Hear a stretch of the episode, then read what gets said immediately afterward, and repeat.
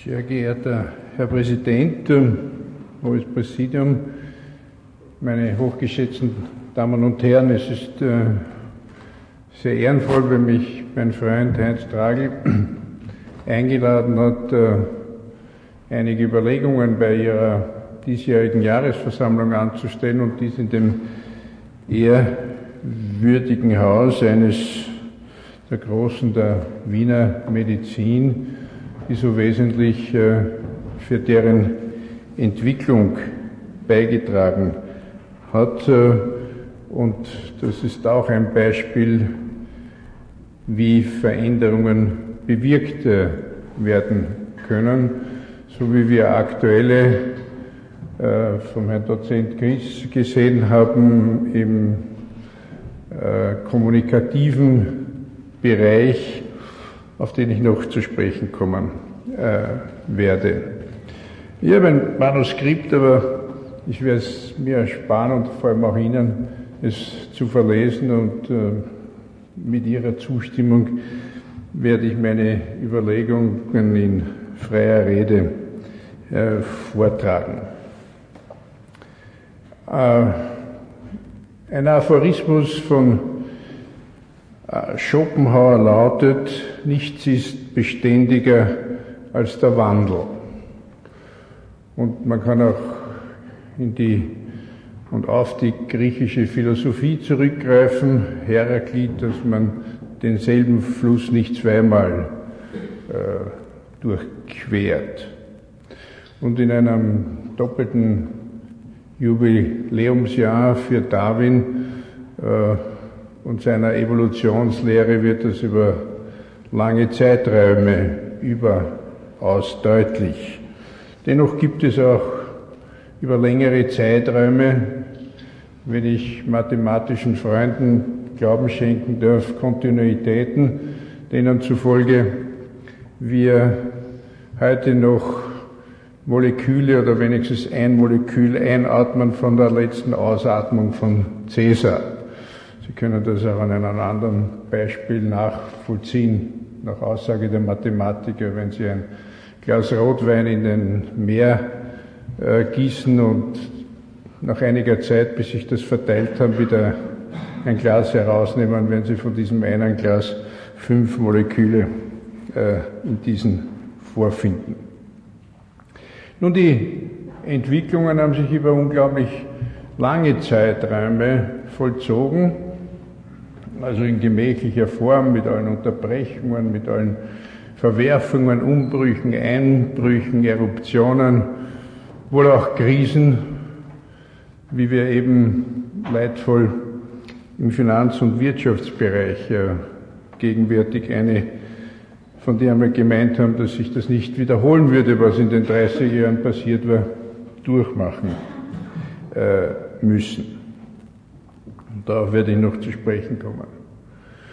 Allerdings hat sich Mitte des 18. Jahrhunderts ähm, die Entwicklung, der Wandel, die Veränderungen unglaublich beschleunigt. Mit der industriellen Revolution, begleitet vom politischen wie der amerikanischen oder der französischen. Und dies wohl als Folge der Aufklärung, der Zeit der Vernunft, der Erfindung des Erfindens, ähm, einer plötzlich daraus resultierenden gewaltigen Dynamik von Innovationen. Besonders deutlich wird diese Entwicklung, die sich ganz maßgeblich und bis heute auf neue Energieträger und ihre Umwandlung zum Beispiel in elektrischen Strom äh, stützt, lässt sich dies ablesen an der Bevölkerungsentwicklung.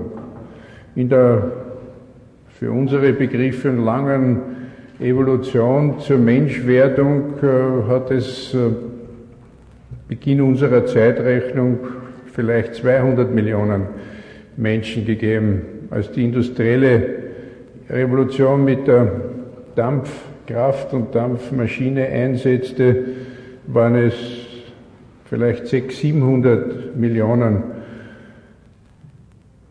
Im Jahr 1900 waren es bereits 1500 und äh, gegenwärtig sind es an die sieben Milliarden Menschen, die unseren Planeten äh, bevölkern und werden bald acht oder neun Milliarden äh, sein, allerdings mit ganz anderer Verteilung. Um 1900 lebten noch 20 Prozent der Weltbevölkerung in Europa, bald werden es nur mehr vier Prozent äh, sein weil von den 8 Milliarden in einigen wenigen Jahrzehnten 4,7 Milliarden in Asien, 1,3 in Afrika leben werden, 500 Millionen werden es in Nordamerika sein und nur mehr 500 Millionen in Europa. Das sind gewaltige Veränderungen und zugleich auch beträchtliche Verschiebungen, Bedeutungsverschiebungen. Und wenn diese Entwicklung, auf die ich hinwies, das 19. Jahrhundert äh, dazu gebracht hat, die Welt zu verwandeln, wie ein neu erschienener Opus Magnum zeigt oder sich titelt und damit das europäische Jahrhundert bis zum Ersten Weltkrieg geworden war, so sind die, haben die Folgen des Ersten Weltkrieges dazu geführt, dass das 20. ohne Zweifel zum amerikanischen geworden ist. Und wenn man die eben vorhin genannten Bevölkerungszahlen in Asien nimmt, so wird man schwer darüber streiten können, dass die Bedeutungsverschiebung, die schon im Gang ist, sich nach Asien und in vielerlei Hinsicht äh, verlagert, wohl auch wirtschaftlich, politisch, äh, auch im Wissenschaftsbereich und der im Zuge der Finanz- und Wirtschaftskrise im November einberufene Weltwirtschaftsgipfel der G20, äh, die etwa 85 Prozent des Weltsozialprodukts repräsentieren, wohl aber auch der Beanspruchung der Ressourcen, ob Wasser, ob Rohstoffe, ob Nahrungsmittel, ob Erdöl und wohl auch der Umweltbelastung. Dann äh, wird die Zusammensetzung dieser Gruppe deutlich machen, welche Verschiebungen es hier äh, in der jüngsten Vergangenheit, also in weniger oder so viel wie 20 Jahren gegeben hat. In wenigen äh, Tagen wird die Fortsetzung in London stattfinden, hoffentlich mit vernünftigen Ergebnissen und nicht mit einer Wiederholung eines solchen Weltwirtschaftsgipfels im Jahre 1933. Äh, der war damals gescheitert und wohl auch ein Beispiel dafür, dass man nicht geradezu in Glückseligkeit über Krisen verfallen braucht, wie das einige tun, weil sie meinen, dann stünde dem das wirklich Neue und das Bessere. Also ob das just aus der Krise der Weltwirtschaft in dieser Zeit resultiert hat, kann man angesichts äh, des anschließenden Zweiten Weltkrieges und des Holocaust doch mehr als äh, hinterfragen und jedenfalls im hohen Maße bezweifeln.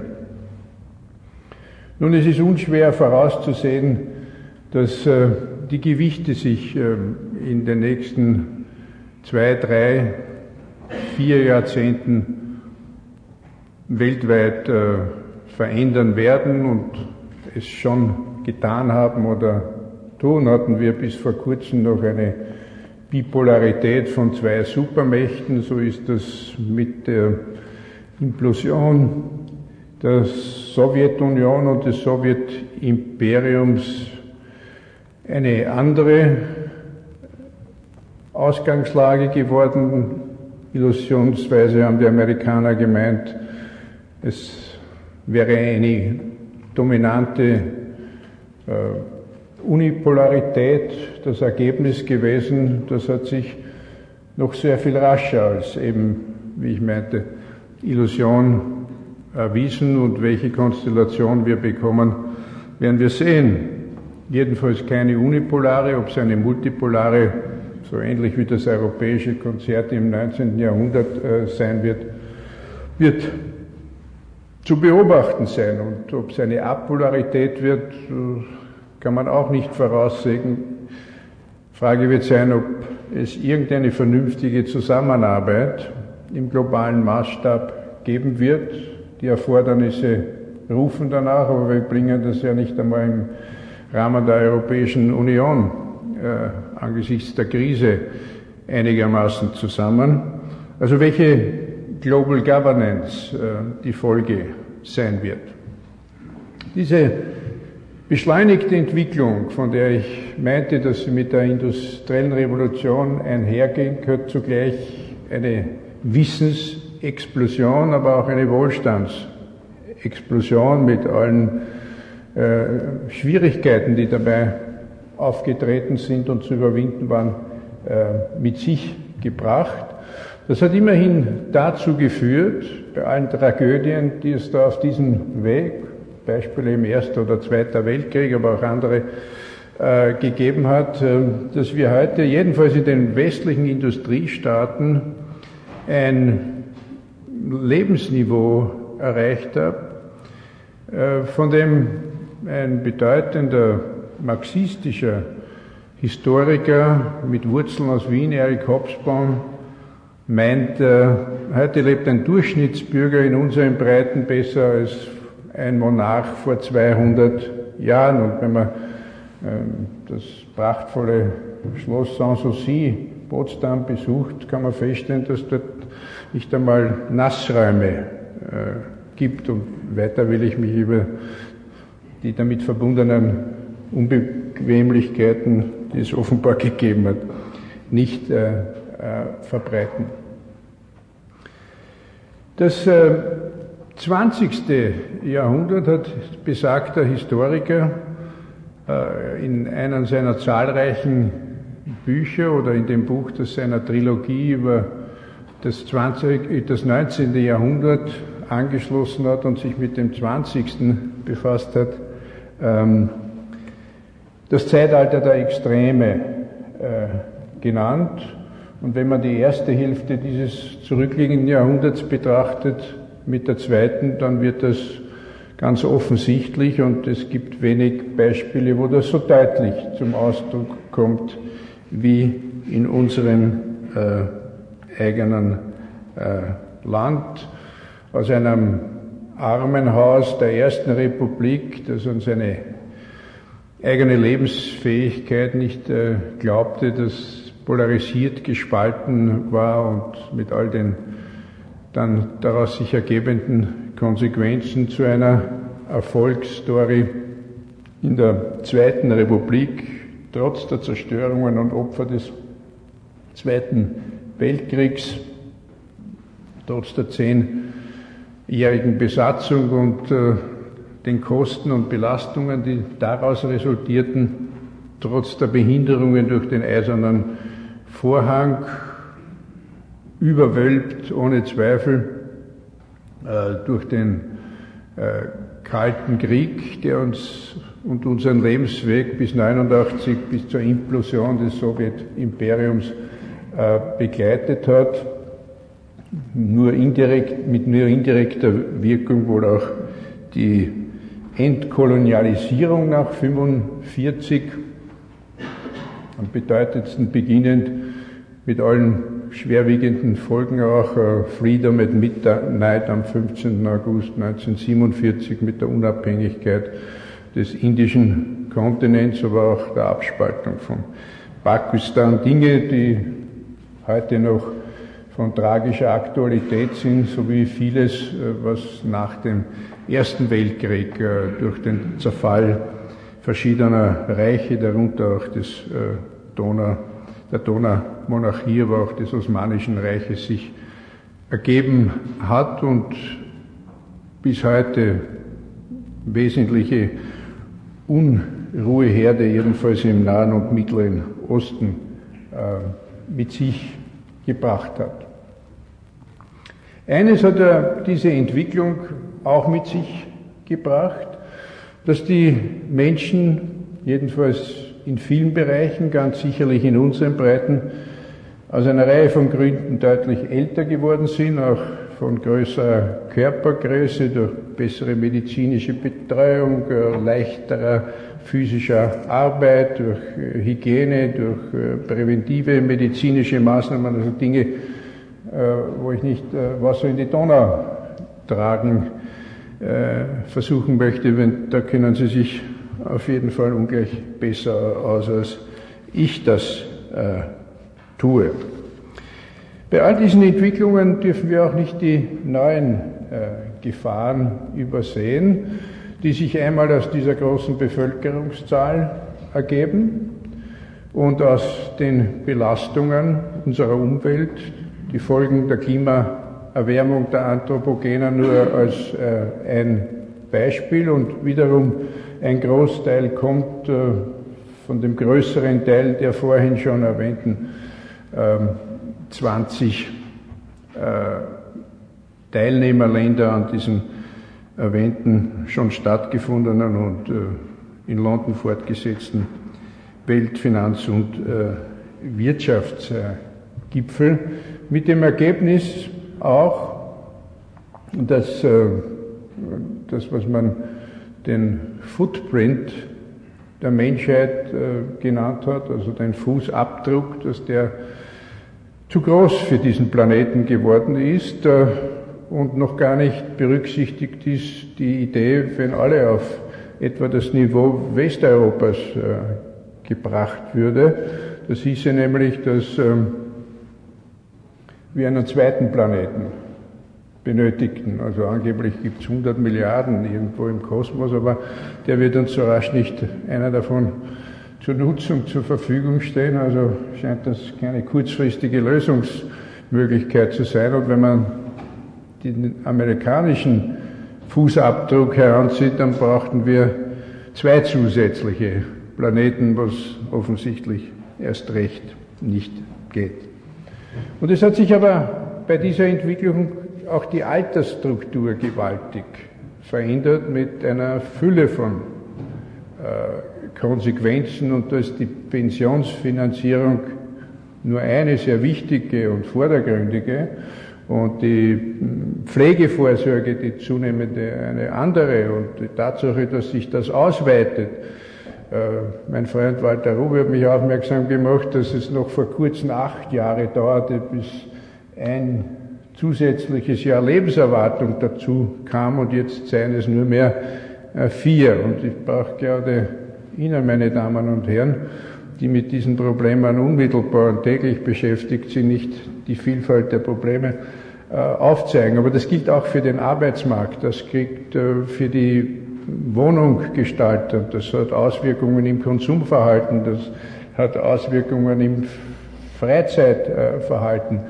Also eine Fülle von Dingen, bei denen wir uns äh, bis heute nicht, andere Länder sind diesbezüglich auch um einiges weiter, haben durchringen können, das einmal komplex zu untersuchen und nur darüber zu streiten, ob wir Pensionsreform brauchen oder nicht. Nur wenn die Pensionszeit länger ist als die Aktivzeit, dann, und das in ungleich besserer äh, konditioneller, mentaler, gesundheitlicher Verfassung braucht man keine Antwort mehr geben. Nun war das eine rhetorische Frage, aber beharrlich wird sie negiert. Als ein Beispiel für Blockade, für Political äh, Greedlock. Gleichzeitig äh, sind die Geburtenraten dramatisch zurückgegangen. Äh, nicht in allen Ländern im gleichen Maße, aber bei uns im besonderen Maße und das hat ganz sicher eine Menge zu tun mit den nicht adäquaten äh, Kinderbetreuungsplätzen, mit den nicht adäquaten schulischen äh, Einrichtungen. Und wenn man beklagt den äh, Einkommensunterschied äh, zwischen Männern und Frauen, dann ist ein wesentlicher Grund dafür, dass die Frauen nur in der Lage sind, Teilzeitbeschäftigung zu sein und dass man da weniger oder keine Überstunden machen zu können. Logische Folge, dass man unter den Umständen auch weniger verdient. und dass auch die Geburtenrate geringer ist als etwa in Frankreich oder in Skandinavien, wo es seit Jahrzehnten zur Selbstverständlichkeit gehört, dass man Kinderbetreuungsplätze hat und dass man über Ganztagsschulen äh, verfügt, was alles bei uns nicht äh, der Fall ist und noch lange leider nicht äh, der Fall sein wird. Und so möchte ich da eine wenige Vergleiche heranziehen, wie sich das bei uns entwickelt hat. Und zwar als Vergleichsjahr das Jahr 1955 heranziehen. Warum? Weil die Nachkriegszeit überwunden war, der wichtigste Wiederaufbau stattgefunden hat, wir den Staatsvertrag und damit die volle Souveränität äh, zurückerlangt hat und auch weil das ASVG in diesem Jahr sozusagen als der große Pfeiler unseres Wohlstands, äh, Wohlfahrtsstaates äh, eingeschlagen wurde. Damals hatten wir äh, eine Sozialquote von 15 Prozent und jetzt hatten wir, äh, haben wir 30 Prozent des Sozialproduktes. Damals äh, hatten wir drei Millionen Erwerbstätige, davon zwei Millionen Unselbstständiger mit einer Frauenquote von etwas über 30. Heute sind es vier Millionen mit eineinhalb, äh, mit nur mehr 500.000 Unselbstständiger und einer Frauenerwerbsquote in dem Bereich der Unselbstständigen von fast 50 Prozent. Zahlen, die Strukturzahlen, die die gewaltigen Veränderungen deutlich machen, aber andere tun es auch. Ja, 55 gab es 300.000 Festnetz, andere gab es nicht Telefone, aber ganzes, halbes, Viertel, Achtel, wenn Sie sich äh, mit mir daran erinnern wollen. Heute sind es 2,3 Millionen, aber über 7 Millionen Mobiltelefone. Oder es gab etwa 150.000 Pkw, heute sind es 4,2 Millionen Pkw und äh, die Arbeitszeit ist zurückgegangen, die Wochenarbeitszeit, die Jahresarbeitszeit, die Lebensarbeitszeit. Im Jahr 55, wenn jemand in Pension gegangen ist, hat er eine durchschnittliche Pensionsgenusszeit erwarten dürfen von zwei Jahren. Heute sind es 15 mit steigender Tendenz, also mit all den unschwer daraus ableitbaren äh, Konsequenzen. Wir haben eine beträchtliche Zunahme von Partizipation, ungeheure Entwicklungen im Bereich der Emanzipation. Wir haben Befreiung von Ängsten, von der Pille bis zu Viagra. All das hat unsere Gesellschaft äh, in einem unglaublichen Maße strukturell verändert. Sie ist weniger strukturiert geworden, sie ist weniger homogen, sie ist divergenter, sie ist permissiver. Und Sie können das an der politischen Architektur und Struktur ablesen. Im Jahr 55 äh, waren die beiden Großparteien Reichshälften. Heute schaffen sie es gerade noch übers Reichsviertel äh, hinaus und die Parteien sind mehr geworden mit der beunruhigenden Tendenz nicht nur bei uns, dass die unter 30-Jährigen einen unglaublichen Rechtsdrall aufweisen. Äh, die Gewerkschafter haben eine dramatische äh, Verringerung ihrer Mitgliederzahlen und die Angehörigen der römischen katholischen Kirche, und wir waren seit der Gegenreformation ein von dieser Konfession dominiertes Land, äh, gehen auch und sind schon dramatisch zurückgegangen. Daraus resultiert, dass die Entscheidungsfindungs- und Entscheidungsumsetzprozesse so schwierig geworden sind. Das, was ich vorhin mit Political Gridlock genannt habe, mit Blockade.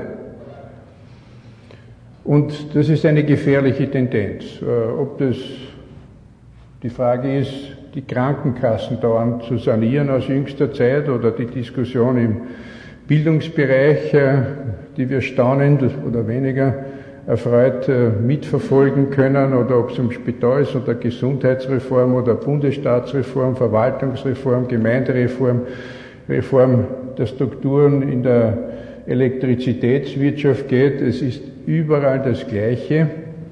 Ähm, es braucht nur irgendjemand äh, protestierend auftreten und äh, wird begleitet von einer Blasmusikkapelle und deren haben wir so viel wie Gemeinden. Äh, dann kann man nicht einmal die notwendige ähm, Überlandleitung bauen, ob das in, äh, in der Oststeiermark ist oder in Salzburg oder in Balten-Liesingtal, ändert an der Problematik nichts, wodurch wir unsere äh, Energieversorgung die im Winter dann immer wieder ohnehin nur mehr auf einem seidernen Faden hängt, äh, im höchsten Maße und äh, zunehmend äh, gefährden. Und das führt dazu, dass wir zwar sagen können, äh, wir haben eine Erfolgsstory in der Zweiten Republik erleben dürfen. Mit unserem Alter hatten wir das Glück, unseren Lebensweg unter diesen Umständen in Frieden, Freiheit, Sicherheit, bei steigendem Wohlstand und zunehmender Wohlfahrt und großer Sicherheit bestreiten äh, zu können. Aber das wird unter den kurz geschilderten Umständen immer schwieriger und immer gefährlicher, dass es nicht mehr erreicht werden kann. Betrachter von außen äh, beurteilen es, äh, wie eine Kollegin von Ihnen mir gestern erzählte, von einem Besuch in New York, das ein bedeutender Dermatologe meinte, Österreich hatte eine große Vergangenheit, aber es wird keine große Zukunft haben. Und das war keine böswillige Betrachtung, aber eine, die wir im höchsten Maße ernst nehmen sollen. Jetzt werden Sie mit Recht einwenden, ja, wir sind diesbezüglich eh alle getauft, also warum erzählt der Herr Androsch das uns. Die Adressaten sind woanders. Ich erzähle es woanders auch. Sie können sicher sein. Äh, mit dem Wirkungsgrad dieser Bemühungen kann man allerdings nicht unbedingt glücklich und äh, froh sein. Und jetzt wird natürlich eingewendet, das ist alles äh, so schwierig, aber Schwierigkeiten sind dazu da, überwunden zu werden. Und jetzt möchte ich noch einen kurzen Ausflug machen zu der Finanz- und äh, Wirtschaftskrise, die uns natürlich auch trifft und mehr als wir bis zur Stunde wahrnehmen wollten und äh, wollen und wo wir längst noch nicht genug dagegen tun und auch unsere Banken noch nicht wieder äh, funktionsfähig äh, gemacht haben. Und es ist kein Trost, dass das anderswo auch ähnlich sich so abspielt. Äh, diese Erfolgsstory war möglich, weil wir nach dem Krieg eine unglaublich lange Zeit raschen Wachstums, jedenfalls zunächst einmal in den westlichen Ländern, nicht zuletzt dank äh, der amerikanischen Unterstützung und auch ihrer Großzügigkeit, die sie aus ihrer starken Position sich leisten konnten, aber auch wollten, gehabt haben und äh, genutzt haben. Diese und ein wichtiger Faktor dabei war das billige Erdöl. Das ist bekanntlich Anfang der 70er Jahre mit dem ersten Ölpreisschock zu Ende gegangen, mit all den Folgen und weiteren Erhöhungen, wie wir sie in den letzten Jahren auch wieder erlebt haben. Und äh, das wird nicht für ewig so dauern, dass der Ölpreis wieder unter 50 oder auf 40 äh, gesunken äh, sein wird.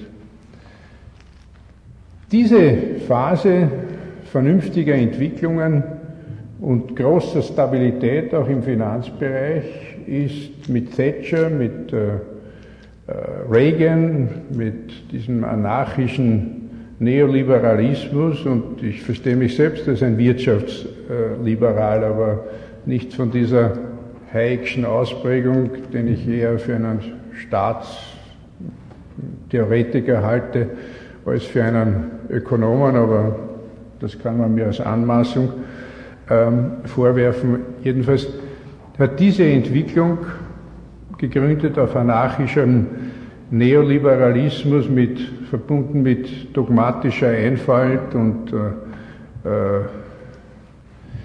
arroganten, kurzsichtigen Handhabung äh, dieser Dinge mit immer kürz, in kürzeren Abständen erfolgenden ähm, Krisen uns dieses Desaster beschert. Äh, was ist passiert? In aller Kürze, der Professor Streisler hat dafür ein schönes Bild gefunden. Diese Herrschaften haben Folgendes gemacht. Sie haben Weizen in der Antarktis angebaut und gepflegt und haben auf die Ernte im Vorweg schon Wertpapiere ausgegeben und verkauft und dass das Luftgeschäfte waren und dass das statistisch virtuelle Vermögen waren, die da entstanden sind und fiktive Einkommen, ergibt sich aus diesem Beispiel. Auf die Frage, warum es die Antarktis sein musste und nicht die Arktis hat sein können, hat er gemeint, ja wissen Sie, wegen äh, Nord und Süd und äh, da fällt das Anbauen dieses Weizens im Schnee und Eis noch in das Vorjahr und das Nicht-Eintreten der Erde erst im nächsten Jahr, sonst hätte sich das für die volkswirtschaftliche Gesamtrechnung in sich aufgehoben. Also dieser Effekt wäre dann nicht einmal in der Form aufgetreten. So, jetzt müssen wir schauen, dass das äh, wieder auf die Schiene kommt und äh, da ist großes Unverständnis, weil wieso werden auch hunderte Milliarden und auch nur mehr Billionen oder Englisch Trillionen aufgewendet dafür, dass die alle sich bereichert haben, also der aktuellste Handel, das EIG und die Boni dort äh, sind ein Beispiel dafür. Nur nicht um die, die uns das beschert haben, zu belohnen, sondern wenn man ein funktionierendes äh, Finanz- und Bankensystem ganz einfach braucht als Herzpumpe für den ökonomischen, monetären Kreislauf, ohne den die Realökonomie nicht funktioniert und nicht funktionieren kann. Und da dies noch immer nicht wirklich geschehen ist, weil diese ganzen äh, Veranlagungen, die nichts wert sind, also siehe das Beispiel Weizen in der Antarktis, noch immer in den Büchern herumhängen und äh, Liquiditätsprobleme und Abschreibungsprobleme und Eigenkapitalprobleme äh, mit sich bringen, ist dieser Zustand einer Funktionstüchtigkeit ähm, längst noch nicht erreicht. Das hat alles dann Auswirkungen gehabt auf die Realökonomie. Also wir werden erstmals seit 1945 äh, eine Schrumpfung des Welthandels, eine Schrumpfung der Weltwirtschaft insgesamt erleben und jede Prognose fällt äh, schlechter aus als die vorangegangene den nächsten Tagen werden wir, oder im April oder so, also in den nächsten Tagen, die vom Währungsfonds äh, bekommen und sie wird wiederum schlechter ausfallen, als, die, als die letzte ausgefallen sind. Nun ist die Lehre aus den 30er Jahren, dass man dagegen etwas tun kann und weil kann auch tun muss, wenn also etwa die Weltnachfrage um sieben Prozent äh, schrumpft, also eine Nachfragelücke entsteht, dann muss man das ausfüllen, weil in Sorge und angesichts des verlorenen Vertrauens die Menschen, wenn sie können, äh, sparen, also das nicht auffüllen, dann muss das der Staat tun. Alles andere ist teurer. Und wir werden es auch bei unserem öffentlichen Haushalten, beim Bundesbudget heuer noch ganz deutlich sehen. Die Ankündigungen von Mehraufwendungen für die Pensionsversicherungsanstalten, die Kosten der gestiegenen ähm, Arbeitslosigkeit, die daraus insgesamt resultierenden geringeren Einnahmen des Staates werden das sehr rasch sehr deutlich machen. Und in dieser Situation einen Sparkurs zu fahren und vor allem bei Bildung zu sparen, bei den Universitäten zu sparen, bei der Forschung, äh, die Innovationsdynamik, die doch in den letzten Jahren bis zu einem gewissen Grad einen Aufholprozess ähm, möglich gemacht hat, das ist einfach nicht, nur nicht verständlich, das ist in meinen Augen fahrlässig, ökonomisch falsch sowieso, weil man hier Konjunkturpolitik mit Zukunftspolitik verbinden könnte. Aber das ist leider die Situation, die dann zu solchen äh, Beurteilungen, wie ich sie vorhin zitiert habe, von außen gekommen sind. Und jetzt kann man sagen, das ist alles äh, schwierig und äh, unser gemeinsamer Freund Sinowat Heinz hat gesagt, das ist alles sehr kompliziert und sehr schwierig. Und natürlich hat er recht gehabt, aber mit gutem Grund hat Max Weber gesagt, Politik ist das Bohren in harten Holz. Wenn man es gleich gar nicht probiert, dann äh, wird man nie dieses Holz in irgendeiner Weise äh, gestaltend bearbeiten äh, können. Und äh, so möchte ich sagen, dass wir eben sehr viel erreicht haben, aber sehr rasch sehr viel mehr tun müssen, um den Veränderungen, die eingetreten sind, und das waren nur Beispiele, die ich aufgezählt habe, aber schon die demonstrativen Hinweise äh, machen oder haben deutlich machen können, wie groß diese Veränderungen waren und wie viel Wandel daher erforderlich ist.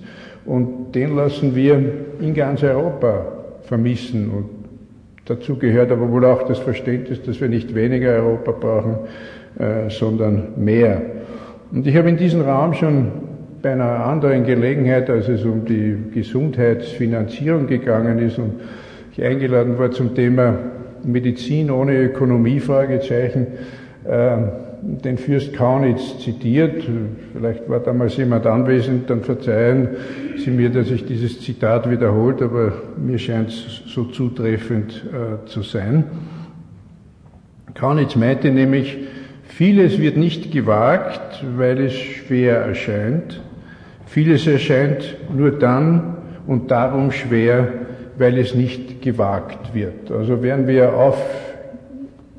aufgerufen, in all den angedeuteten und nicht im Einzelnen ausgeführten Bereichen sehr viel mehr zukunftsorientiert zu wagen. Und da können wir uns einiges Hoffentlich gelingt ihm das alles vom neuen amerikanischen äh, Präsidenten lernen und für uns sagen, ja, wir können auch, aber nur dann, wenn wir tun.